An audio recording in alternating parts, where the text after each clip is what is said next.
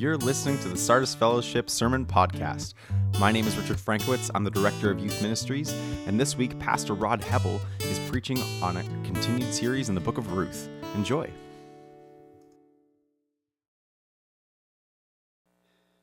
Last Sunday, we started into the book of Ruth. It's a short story found in the Old Testament between the book of Judges and 1 Samuel. And it takes place in a time which is called the time of the Judges. This is between the time that Joshua led the nation of Israel into the promised land and the time that they would have the monarchy, starting with King Saul and then King David. It was about a 400 year period. And it wasn't really a good time in the life of Israel. They were quite unstable in their faith, in their keeping the covenant with God. In fact, Judges ends, ends off by saying that each person did what was fitting in their own eyes. Or as some translations say it, they did what was right in their own eyes. And so this was a time of a lack of faith in Israel. Now, this is a unique book, predominantly because of the fact that it's written by a woman, and she's a Gentile woman who comes from a neighboring enemy country. Her name, of course, of course is Ruth, and she's from Moab. So she's known as Ruth the Moabitess. Not a popular thing to be known by if you're living in Israel. Ruth is also um, a unique book because of the fact that as a Gentile person, God has included her in that canon of Scripture, in Old Testament Scripture, of which there's only one other book named after a woman, which is Esther. Uh, but Esther was a Jewish woman. This is a Gentile woman. And there seems to be, because of the plan of God, as we know, it's going to include the fact that Ruth is included in the line of King David, in the line of Jesus, that there's an emphasis here that God's redemptive plan for salvation is for all people, uh, even for a Gentile who is a woman named Ruth. So, to recap our story where we left off last week, um, there was a man, Elimelech, who lived in Bethlehem. And Elimelech, whose name means, My God is King, actually lacked faith in his own king. And what he did was he took his family during this time of famine in Bethlehem and he looked across the Dead Sea to the east to where Moab is and literally to where grass was greener over there. And he decides to take his wife, Naomi, his two sons, uh, Mahlon and Chilion and move them into Moab. Now, this is really a sign of the fact that he's not trusting in his own God to provide for his family needs. He is leaving his property in Israel and taking his family and going to a land which he thinks will provide for him. That was the first mistake that was made. Sadly, Elimelech dies in Moab, and then his sons make a second mistake. They marry Moabite women. This was not to be. God had warned the nation of Israel don't do that because in the time that you do that, you're going to eventually worship those gods, which probably would have become the case. But tragically, yet again, Naomi suffers more loss in the fact that both sons end up dying in Moab. That leaves Naomi with two daughters in law and no one to provide and no one to protect for her. While her name means pleasant, she assesses her own life and she says, I'd rather be called Mara which means bitter. When the famine ends in Israel, Naomi hears about it, and so she decides to return back to her hometown of Bethlehem. And not wanting to take away an opportunity for her daughters in law to remarry and start life again, she urges them go back to your own families. Of which Orpah returns to her family, but Ruth refuses to leave Naomi's side. It's like she sees the big picture here, and there's no way she's going to leave Naomi not only to journey alone back to Bethlehem, but to journey alone for the rest of her life. In fact, she makes an incredible commitment, one of loyalty to Naomi, that she will be there right to the very end. She makes this declaration. Ruth replied, Don't urge me to leave you or turn back from you. Where you go, I will go. Where you stay, I will stay. Your people will be my people, and your God, my God. Where you die, I will die, and there I will be buried. May the Lord deal with me, be it ever so severely, if even death separates you and me. So, this is the kind of spirit with which Naomi, uh, Ruth, uh, you know, declares to her mother in law that she is not going to leave her side. And so Naomi relents and lets Ruth come along. Now, this act of loyalty of Ruth uh, gives her a good reputation. And when they come into Bethlehem, this story is going to be told, and they're going to know that this woman, who's a daughter in law and a Moabite, stood by the side of Naomi. Wherever people go, they hear this story, and ordinarily they would have been prejudiced against a person who was from the land of Moab. But in this particular case, this incredible character, this noble character, wins out over the prejudices of the people. Now, it was the time of harvest, the story says barley and wheat harvest. This is in the months of end of April through to the end of June. And being poor, Ruth goes out to glean in the fields to bring home some grain. It says, as it turned out, she was working in a field belonging to Boaz, who was from the clan of Elimelech, the deceased husband of Naomi. And we looked at this idea last week because it's one of the main themes in the book of Ruth. As it happens, or it just so happened, is a way of us saying that, wow, that's a coincidence. But for those who believe in the sovereign God, we believe his hand is at play in this story. And it is, and it's called God's providence. Providence is God using the supernatural, I mean, the natural events of our lives to do something supernatural, to take that which is ordinary and do something that's extraordinary to weave together the everyday happenings of life in order to accomplish His plans and purposes. And we can't always see it, but He does, and we trust Him with that. So it comes from a Latin word, actually two words, uh, pro, meaning before, and video, or video, right? To see, or I see. In other words, God sees it beforehand. God sees it before it happens. He knows what is coming Therefore, he can make good come out of the situation. He's God. Every hard and difficult situation in our lives, we believe that God is using for some good that he has a plan for. We just don't know what that might be. And we trust him with it. And that's exactly what he's doing for Naomi and for Ruth as well. We looked at this verse because it seems to capture God's providence in Romans 8:28 it says and we know that in all things God works for the good of those who love him who have been called according to his purpose. And, and so for those who are willing to trust God with their life, you love him. We trust the fact that he is good and he has plans and purposes. Naomi's situation was grave. Let's face it, she's lost her husband, she's lost two of her sons, she now has two daughters in law, and no one left to provide for them. She now just has her one daughter in law, Ruth, with her. So Naomi's appraisal is that the hand of God has been against her. She went away full, but she's returned empty. But things were starting to change. She had returned. Remember, we looked at that word a little bit too, where it's the same word for repented. And Naomi has come home. She's come back under the protection and the provision of God. She's returned to her God. And now we're going to see that her God was not far off, and her God not, had not forgotten her. Boaz showed kindness to Ruth. She worked in his field and he approaches her and expresses kindness and then says, You know what? Work amongst the women here. You'll be protected. If you need water, we got water for you. And he even instructed the men who were doing the harvesting to leave certain sheaves of grain out so that Ruth could pick them up and be able to have an abundance from her gleaning. So Boaz had showed this kind of kindness to Ruth. And it's interesting. He showed it on the basis of the fact that her reputation went before her. I don't know what or how he would have responded to her if he knew nothing about her, but he knew this that she had been faithful to her mother in law, staying by her side, that she had lost her own husband and lost her own father in law, and that she left her own people to come here to Israel, and that Boaz, a person of faith, looks at it from the big picture and says, This is God's plan. God wants foreigners to be taken care of, and so you can glean in my field, but he also understands that there's a bigger picture at play, and that is the faith of this woman in the God of Israel is just starting to come into life. And he wants to nurture that along. And he says, You've come to Israel, and you'll be rewarded by the Lord, under whose wings you have come to take refuge. Boaz told Ruth to stay there in his field.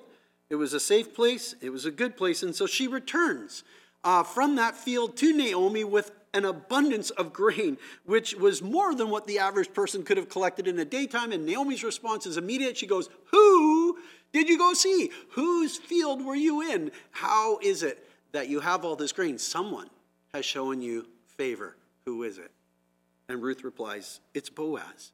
And Naomi is aware of the fact that this man, Boaz, is the one who is a relative of her deceased husband, Elimelech. And this is a good sign because she knows about the guardian redeemer and what a law in Israel is. And she begins to make a plan. So that's where our story ended. Uh, Ruth is returned from gleaning the fields, and she carries on for the next couple of months through the barley harvest, through the wheat harvest, gleaning food, bringing it home. And it ends in chapter 2 with her saying, or with it saying that, and she lived with her mother in law. Yet again, that declaration that she was not going to leave Naomi's side. But you know that's not the end of the story. And so let's carry it on here in chapter 3, which is the chapter we're looking at today, beginning in verse 1. One day, Ruth's mother in law Naomi said to her, My daughter, I must find a home for you where you will be well provided for. Now, Boaz, with whose women you have worked, is a relative of ours. Tonight he will be winnowing barley on the threshing floor. Wash, put on perfume, and get dressed in your best clothes. Then go down to the threshing floor but don't let him know you are there until he has finished eating and drinking. When he lies down, note the place where he is lying. Then go and uncover his feet and lie down. He will tell you what to do. I'll do whatever you say, Ruth answered. So she went down to the threshing floor and did everything her mother in law had told her, or told her to do. Now, Naomi is playing matchmaker. If you've ever watched uh, Fiddler on the Roof, uh, there's that Yente, who's the one in town who puts together all the suitors for the girls. Um, and some of you kids are going, "What are you, you? This is twice in like a month you've talked about Fiddler on the Roof." Listen, I think every kid should watch it. It's a classic, okay? And you'll learn a lot about life. But uh, Naomi is playing the matchmaker. Boaz has been kind to them, but he has not actually elected to act on what he could have acted on, which was this thing called the law of the Levirate. And basically, the law is that in Israel is that if a uh, if a, a woman was widowed, then the brother was to marry the widow and produce a child to keep the brother's family line going.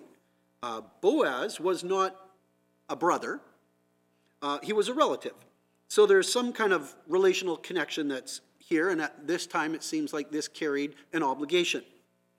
And maybe Naomi had hoped that Boaz would have acted on this law by now, because she knows that if he had, it would mean their own provision and protection for the rest of their lives, both for her as a widow and also for her daughter in law as a widow. They would be cared for. But so far, the man has not made a move, he's not done anything. And so the matchmaker goes to work and she has a plan and she wants to put this plan in action. She knows where Boaz will be tonight. He's going to be winnowing on the threshing floor. It's date night. And so she says to her daughter in law, Wash up, put on perfume, get dressed in your best clothes. And you know, there's some good advice in there, right? Just make the effort. Make the effort. It's worth it. It's going to pay good dividends. Years ago, I went to my buddy's place and he was getting ready for a date that night, and we were just chumming around, chit chatting. He came out of the shower and he was doing his hair, and he had mousse and he was rubbing the mousse into his hair and flinging around just to get it set just right. And I was kind of watching this. He was whistling away and he was totally excited, and he's like, It's date night. And then he takes his deodorant and he does like five strokes on one side, five strokes on the other side. And I said, What are you doing? He goes, Hey, man, you want to smell good? It's date night. I said, Yeah, you want to smell good, but you don't want to burn a hole in your shirt either. It's date night. And you know, Ruth is, is going to wash up and put on her perfume and put on her best clothes because she's going to go and see this man. And this is Naomi's instruction to her. Let's face it, Naomi has game, right? I mean, she's got moxie. She knows how romance works. And so she's going to help Ruth win the day with Boaz. Now, we have to understand the cultural element here that with no husband for Naomi, it was her responsibility to now consider a suitor for her daughter in law, Ruth, who is a widow. The plan that Naomi has is really a risky one. I mean, quite frankly, it would take a lot of courage for Ruth to, to obey her and act on it because, I mean, she could face rebuke from Boaz. She could even, worse, face rejection, but she trusts her mother in law. In fact, she says, I will do whatever you ask of me. Now, this custom of a guardian redeemer is not one that Ruth is familiar with. From the land she comes from, they didn't practice that. It was one within Israel. And she was definitely not familiar with the approach that Naomi was telling her to do to go down to that threshing floor and to do these certain things that she's outlined. But she's trusting Naomi. It's a very bold move. And so she went down to the threshing floor and did everything that her mother in law told her to do. Our story carries on. When Boaz had finished eating and drinking and was in good spirits, he went over to lie down at the far end of the grain pile. Ruth approached quietly, uncovered his feet, and lay down. In the middle of the night, something startled the man. He turned, and there was a woman lying at his feet. Who are you? he asked. I am your servant Ruth, she said. Spread the corner of your garment over me, since you are a guardian redeemer of our family. The Lord bless you, my daughter, he replied. This kindness is greater than that which you showed earlier. You have not run after younger men, whether rich or poor. And now, my daughter, don't be afraid. I will do for you all that you ask. All the people of my town know that you are a woman of noble character. Although it is true that I am a guardian redeemer of our family, there is another who is more closely related than I. Stay here for the night, and in the morning, if he wants to do his duty as your guardian redeemer, good. Let him redeem you. But if he is not willing, as surely as the Lord lives, I will do it. Lie here until morning. So she lay at his feet until morning, but got up before anyone could be recognized. And he said, No one must know that a woman came to the threshing floor. He also said, Bring me the shawl, or the shawl, pardon me. Bring me the shawl that you are wearing and hold it out. When she did so, he poured into it six measures of barley and placed the bundle on her. Then he went back to town. Now, our first thought about this plan of Naomi's might be what is going on here? I mean, what is this plan to go and lay at Boaz's feet and uncover his feet and all this kind of stuff, right? So let's look at this. First off, let's start with the context of Boaz being at the threshing floor and sleeping there and sleeping at the far end of the pile. What is all of this imagery and what, what's going on here? Uh, we need to understand that um, the threshing floor represented where the end product was from all their hard work. So the grain has moved from the field and from being on sheaves to being knocked off to being in grain piles. And there's very, a lot of time and energy has gone into that. It's very expensive. You don't want to lose it. And so there's a bit of a, a guarding your own grain pile mentality here because there are thieves that could come and steal it and steal it at the last minute after you've put all your work and time and energy into it. So that's kind of the context as to why Boaz was at the threshing floor and sleeping there, which we might add, that probably was not a very comfortable sleep. So, you know, when I started to think about the threshing floor and how far that is removed from our own culture, I thought, you know, I've heard these terms over the years threshing the grain, winnowing the grain. I've heard about sheaves and stooks, and I've sure, heard about chaff, chaff and, uh, and uh, uh, kernels of grain and the husk and all that kind of stuff, but let's put it all together here. Um, I went and watched a, a, video this week about what it would have looked like in that time frame uh, for them to take their grain from the field to this threshing floor and what was all uh, a part of it. So first off, you cut the stalks down at just the right time. They have to be dry. And then you take them and you bundle them together in sheaves so that they can stand up and make like almost a pyramid with the rationale being that those grain stalks are facing upward towards the sun. And now that they're cut, there's no more moisture coming into it, and the sun will dry that grain out really, really good. And then you got to take those stooks, is what those are called, and you've got to bring in all of those sheaves, the individual wrapped stalks of grain, and you've got to bang them to the point where you knock off all of the grain.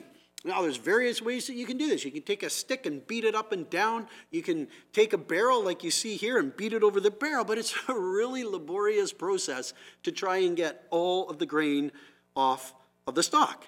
Now, once you get that off of the stalk, you're not done yet. You have to get rid of all of those husks that are still around the head of grain. So you have to usually begin with something like a pitchfork that throws it in the air and kind of gets the majority of it blowing away in the wind. And then the second stage to that cleaning, winnowing, and cleaning process is almost by hand. Maybe you can use uh, a sieve to do this, or most commonly at this time, they would use the wind. They would throw the grain into the air, let the husk and the chaff blow off to the side, let the grain fall to the ground. So, this was the process they went through. And Boaz is guarding all of his uh, product because he wants to sell it. Um, or, of course, uh, use it for his own family to eat. Because it's hard work, at the end of the day, you celebrate. There's a little reward in there. And the reward is called a good meal and your favorite wine. And after he has had his good meal and his favorite wine, Boaz is in good spirits and he's ready to go to sleep. Um, so that brings us to the second question we might have about Ruth going to his feet and uncovering them. Now, this is a bit of an unusual thing, definitely in our culture, but the purpose of it isn't that hard to understand. It's actually quite simple. Um, in order for Boaz to truly be able to process the fact that there is a woman there and that she has this unique proposal request that she's going to make, um, he needs a little bit of time to sleep off that good spirit feeling. So, a way to do that was to uncover his feet so that at a certain point in the night, after a few hours of sleep, probably, he would get cold feet.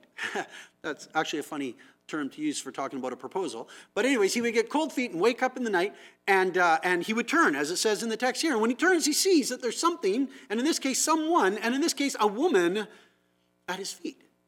You know, could have been a thief. Maybe that's why he's startled, right? But it wasn't. It's a woman. You know, as his eyes adjust to the darkness and like, what's going on?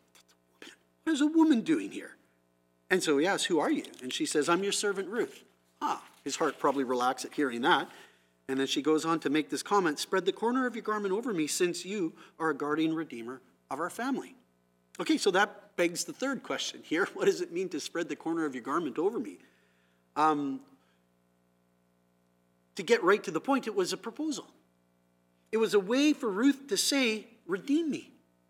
It was a way of Ruth saying, I want you to marry me if you're willing to have me. You know, in Ezekiel 16, God uses the same language of spreading the corner of your garment for an illustration that he's using between himself as the groom and Israel, the nation, as his bride.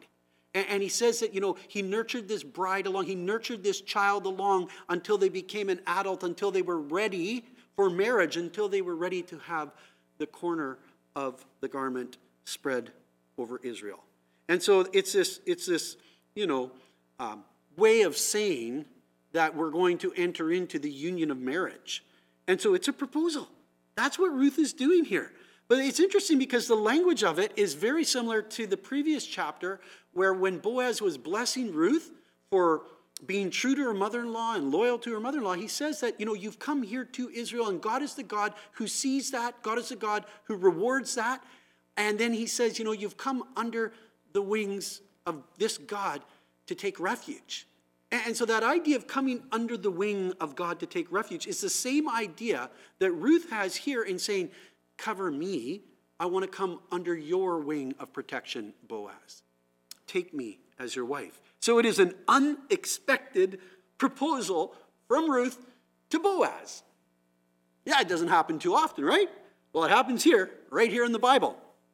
Boaz accepts Ruth's proposal. You know, in essence, he's very aware of the fact that she could have gone on to other men. Um, you know, he, he, his reply to her is, you know, he calls her daughter. Uh, Blessed are you, my daughter, right? This kindness is greater than the one that you showed to me earlier by coming to my field and then by continuing to come back, right? Um, and, and, also, you know, by staying with your, your mother in law, that, that, that whole spirit of Ruth in, in her goodness, he's reflected back to her. Now, this is even greater you have not run after younger men, whether rich or poor. he's very aware of the fact that there were other men in Bethlehem, younger. Whether rich or poor, it didn't matter. Just being younger alone probably put them as better candidates than himself to be the one to marry Ruth. But she also could have found a young person who was rich, and she hasn't chosen that at all. In fact, what she's doing, and this is what he knows, is that she's honoring this law of the, the guardian redeemer she is aware that by finding someone who's related to her in order to marry will not only take care of her needs, but her mother in law's needs. It will also put the land of the family back into the family name. It will also mean that the firstborn son will inherit that land and will carry on the name of Elimelech. And so, yes, all of that is taking place in this one little act of her uncovering his feet and saying, Cover me with your garment. All of that is what's understood by Boaz about her actions.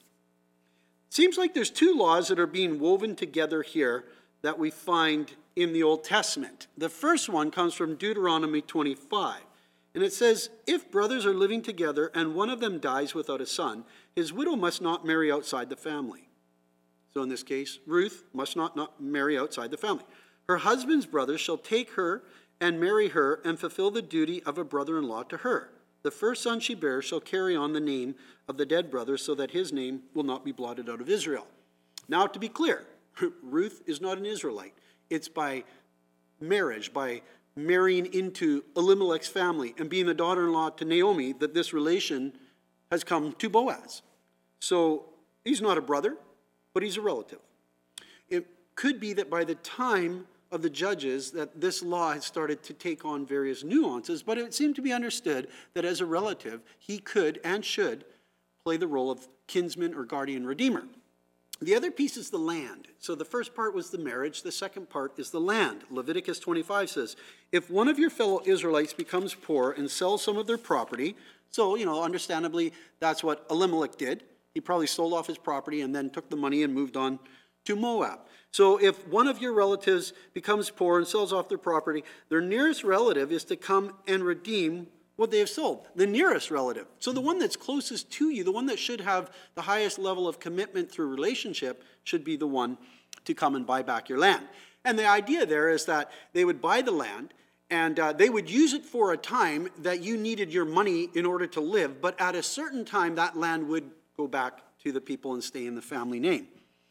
Now, if you were poor and you had to sell your, your land, this was just simply a way to stay alive. But God didn't want the nation of Israel to find themselves driven into poverty. So He always made through His laws these provisions of how to get back out of there. And He made laws like you can't charge interest when you make a loan. And that if you uh, took something as security, as a down payment, and the person was poor, return it to them by the end of the day. And never, never could you take a millstone as security from a person because the millstone was how they were going to make their bread to eat that night. So the law included all of these things to try to protect the nation of Israel from ending up in poverty. And this is just another expression of that.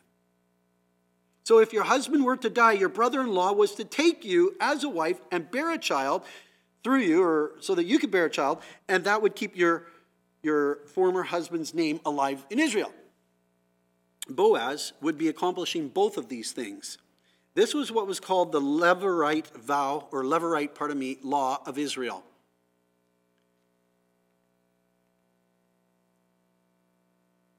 I uh, thought I had a slide there, folks. My apologies, I can't find it, so I'll just speak it.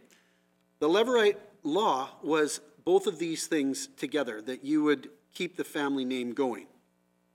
Boaz, to be clear, is not marrying for land, he's marrying for love. He's marrying for love. He already had a lot of land. He didn't need more land. He didn't think he ever had a chance with this young woman and probably a beautiful woman.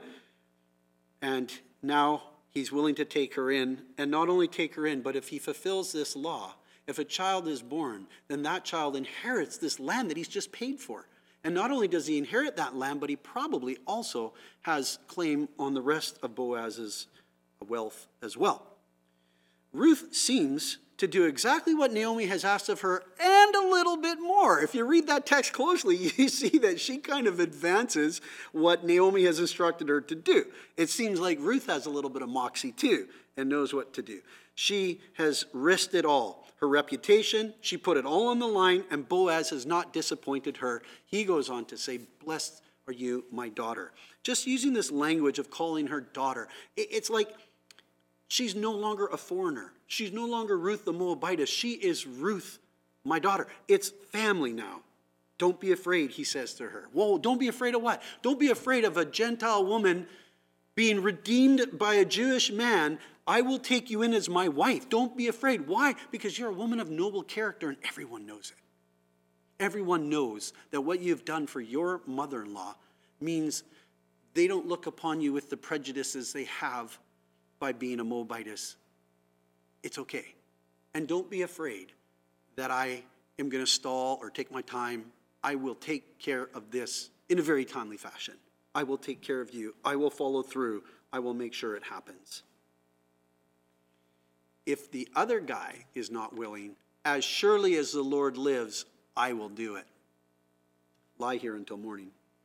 Boaz wakes up early in the morning before dawn because um, he wanted to make sure that she could get home without people seeing that a woman had come to sleep at the threshing floor and to sleep at his feet. And if word got out, maybe, just maybe, talk of what might have happened that night between a Jewish man and a Gentile woman, and that would have jeopardized the whole guardian redeemer plan that was about to be enacted upon.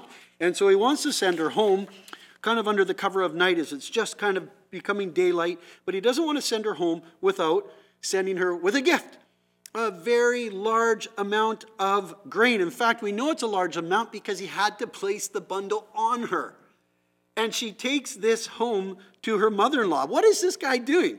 This guy wants to leave no doubt about the fact that he is going to follow through on what he said he's going to do for Ruth. He wants to send a message that says, I'm not just kind of in, you know, okay, I guess we could make this arrangement happen. He's all in. That's the message he's sending. I mean, this, whatever six measures of, because it doesn't fill in what it exactly is, it was so large she had to place it on her back and she has to carry this thing home. And when Naomi sees it, she's just blown away by how large of a gift this is. So when Ruth returns to her mother in law, Naomi asks, How did it go, my daughter? In other words, give me the details. This is what my wife does to me every time there's something, and I come home, and she's like, come on, come on. And there's always question upon question upon question. Well, mother in laws want to know about their daughter in law when they go on a date. Tell me all about it. Give me the details. How did it go? Is it going to happen? Then Ruth told her everything that Boaz had done for her and added, He gave me these six measures of barley, saying, Don't go back to your mother in law empty handed. Then Naomi said, Wait, my daughter, until you find out what happens, for the man will not rest until the matter is settled today. You can almost feel the excitement here, right? Like, this is exciting. This story is one of the best stories because of the fact that it is a romance story and it's got all these elements of excitement. And here we have this woman knowing very well that the man would be restless and he would settle the matter quickly. I love the realness of this story. You know, Ruth puts on perfume. Boaz can't believe that she's going to uh, that he's going to be the one to marry this woman. Uh, he sends Ruth home with a large gift to butter up the mother in law. Like he's just pulling out all the stops. And Naomi reads him like a book, right? Naomi knows by the signs that she's reading here that this man is not going to wait. He is going to settle this matter today, she says. And I love that. It's like a chess match of romance where Naomi has been playing certain pieces in this chess match, and then she looks at how Boaz has played his pieces as he reciprocates, leaving Naomi with this confidence that it's truly checkmate. The man will not rest until he settles the matter today. Well, that's our story to this point. And as I reflect on it, I ask myself, well, what is it that we kind of see and learn here? There's probably lots of things, tidbits of pieces of information, but in the bigger narrative of tracking the life of Naomi, the one who says, I have I, I left Bethlehem full and I returned empty. That was her statement. The hand of God is against me. I think we're beginning to see that that emptiness is turning to fullness. That she is not forgotten by God, as we have said, and that the hand of God is not against her, as she assumes. But it is hard to trust God when life takes an unexpected and downward turn. I mean, none of us blame Naomi for thinking the thoughts she thought about God or the way that it felt to her in the loss of her husband and her children. That's understandable. And you know, each week I, I speak with people. People have stories where life has been hard, where there's been loss and tragedy. It, it's a part of life. Sometimes there's also sin. Sin that has been, you know, a willful choice to go in a direction that's left with a consequence to it. And you know, the, the phrase about Naomi returning to God and it being a, an understanding of like repentance, coming home under the refuge and shelter of God, that's a true Christian principle as well. That wherever we might be down a road of sin, we can return to God. We can repent and come back. We can come back to the provision and the hand and the blessing of God as He continues to work out His plan for our lives. You know, Naomi returned to God and found out that she was not forgotten. And Ruth, who had sacrificed everything, was a huge risk to not only leave what she had by what was familiar, but also to come to a land where she would probably, you know, as a foreigner and as a widow, be looked down upon. Poor, too. That, that she would face discrimination, and she risked that because she wanted to be there for her mother in law. And God's plans and purposes included her as well, and they were good. So, how do those two elements apply to your life? Where are you in your story with God and trusting Him with your life? Are you living the consequences of sin that have you feeling like the hand of God is against you? Then the message would be returned to Him. Repent and experience the blessing of forgiveness and experience the joy of obedience? Are you wondering about God's goodness because to no fault of your own, no sinful behavior, you have suffered misfortune in some way, shape, or form. And you're wondering, God, if I'm obedient to you, why am I not seeing the good things that I see other people experiencing? Why is my story not their story? And maybe there's hurt and there's brokenness and there's fear and there's a wondering about the goodness of God, or maybe there's even a heart of destitute, a heart that's destitute. And the question there is can you trust God with your life? Can you trust that Romans 8 28 is true and it's for you?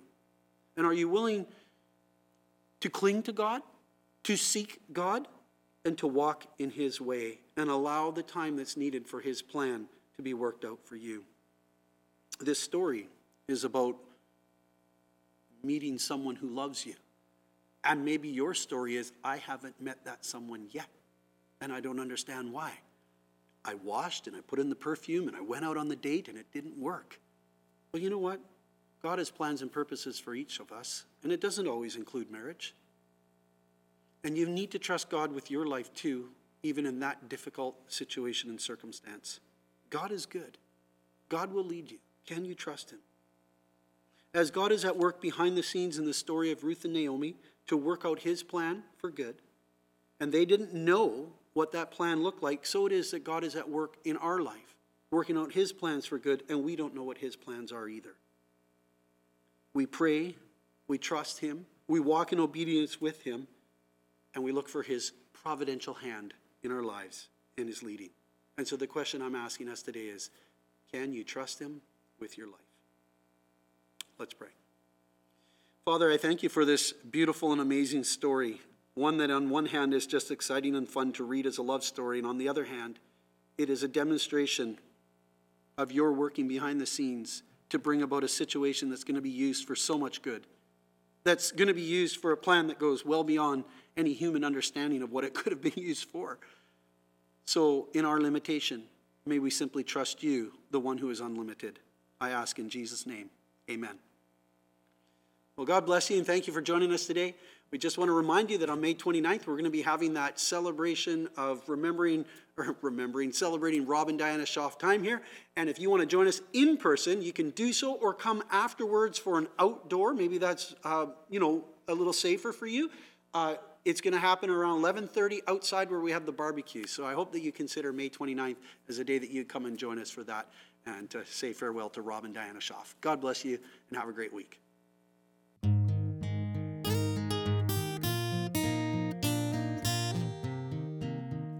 Thanks for listening. You can go to sardisfellowship.com for more information. Have a great day.